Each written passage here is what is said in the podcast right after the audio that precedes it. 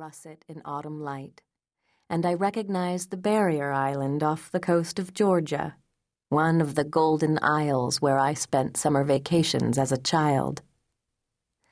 That archipelago was the first place I ever longed for. During the rainy winter months of my childhood, sometimes mercurial sensations of the island came to me in a rush. Humid, salty air catches in my hair. The saw palmettos clatter in the torrid breezes of August, and my hand sweats in our cook Willie Bell's hand as we walk toward a low bridge where she will lower a crab trap baited with high meat into black water.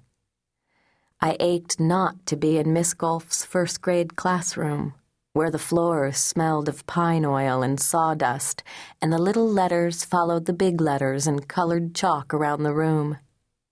I wanted the firm feel of Willie Bell's hand, the horror of rotting raw meat in the crab trap, sunrises on the beach, and the long walk back to the house on the crushed oyster shell path. At six, that sensation was a tide, a rhythm, a hurt, a joy. This powerful first sensation of a place I have come to know well, because I've kept it all my life, just as I've kept square thumbnails and insomnia. One of my favorite writers, Freya Stark, acknowledged a similar feeling in The Valley of the Assassins. It shone clearly distinct in the evening light, an impressive sight to the pilgrim. I contemplated it with the feelings due to an object that still has the power to make one travel so far. Her it being anything that pulls us hard enough so that we take the passport from the drawer, pack the minimum, and head out the door with an instinct as sure as that of an ancient huntress with quiver and bow. The urge to travel feels magnetic. Two of my favorite words are linked departure time. And travel whets the emotions, turns upside down the memory bank, and the golden coins scatter. How my mother would have loved the mansard apartment we borrowed from a friend in Paris. Will I be lucky enough to show pieces of the great world to my grandchild? I'm longing to hold his hand when he first steps into a gondola. I've seen his freedom burst upon him on hikes in California. Arms out, he runs forward. I recognize the surge. Sardinia. The real name, Sardegna. I have wanted to come here since I read D.H. Lawrence's Sea and Sardinia years ago in a blank hotel room in Zurich.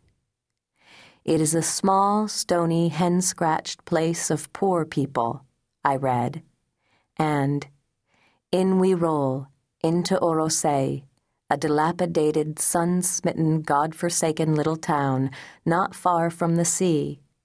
We descend to the piazza. We descend to the piazza. Yes, that's the sentence I liked. I underlined sun smitten in my paperback book, and as I fell asleep, the noise of Zurich traffic below became these waves I see right now lapping the seawall. We have a few days. I will look at all the Moorish tiles, sample the hard pecorino and goat cheeses, climb around in the prehistoric village. I will not buy one of the million coral necklaces in the shops. We'll look for wild medlar and myrtle, asphodel and capers on the hillsides. Ed shades his eyes with the guidebook. He points. The boat can drop us out there, see the white crescent beach after we see the grotto of fabulous stalactites. Let's eat he says. Andiamo. Let's go. Travel pushes my boundaries. Seemingly self indulgent, travel paradoxically obliterates me, me, me, because very quickly, prestissimo, the own little self is unlocked from the present and released to move through layers of time. It is not 2006 all over the world. So who are you in a place where 1950 or 1920 is about to arrive? Or where the guide says, We're not talking about AD today. Everything from now on is BC. I remember the child who came out of a thatched shack deep in the back roads of Nicaragua. She ran to touch the car, her arms thrown up in wonder. She would have looked at the headlights turn on and off all night. You are released also because you are insignificant to the life of the new place. When you travel, you become invisible, if you want. I do want. I like to be the observer. What makes these people who they are? Could I feel at home here? No one expects you to have the stack of papers back by Tuesday, or to check messages, or to fertilize the geraniums, or to sit full of dread in the waiting room at the proctologist's office. When traveling, you have the delectable possibility of not understanding a word of what is said to you. Language becomes simply a musical background for watching bicycles zoom along a canal, calling for nothing from you. Even better, if you speak the language, you catch nuances and make more contact with people. Travel releases spontaneity. You become a godlike creature, full of choice, free to visit the stately pleasure domes, make love in the morning, sketch a bell tower, read a history of Byzantium, stare for one hour at the face of Leonardo da Vinci's Madonna dei Fusi you open as in childhood and, for a time, receive this world.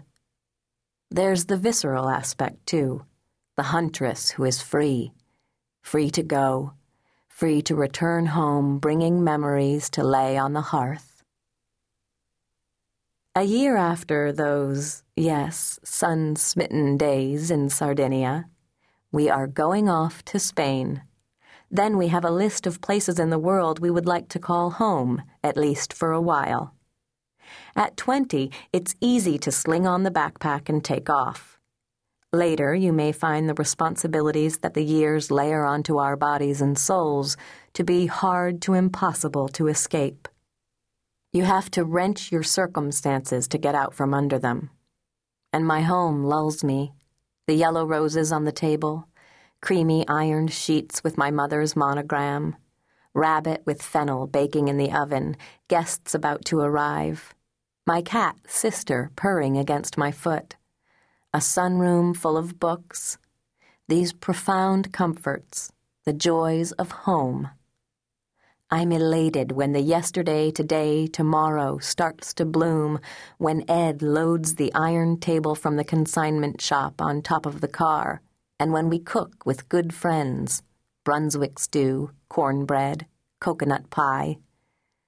The thrown off remark, I want to taste the last drop, will go down in my column of the book kept by the heavenly scribe. How did one sentence send me off into an intense five years of boarding planes, buses, trains, ships? The dream of a travel year became compromised by a complicated life.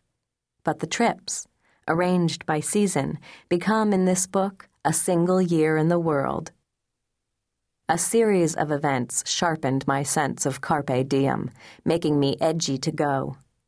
First, a friend's heart attack, then my mother's death, then the stunning horror of breast cancer in nine, nine of my closest friends. Two died. Other less drastic forces began to press. Teaching often swamped my writing. I longed for time, unscheduled time, dream time, quiet time. Not just summers when it took a month to recover from the exhausting academic year. Quit, I thought. You could be dead by evening, I read in Proust. Well, I know that. A potato chip truck can flatten you at any given stoplight. This happened to one friend. But knowledge sometimes slides off and sometimes scores a direct hit. The synergy of our decision to travel sent out sine waves. All fall, I looked at maps. saying incredulously,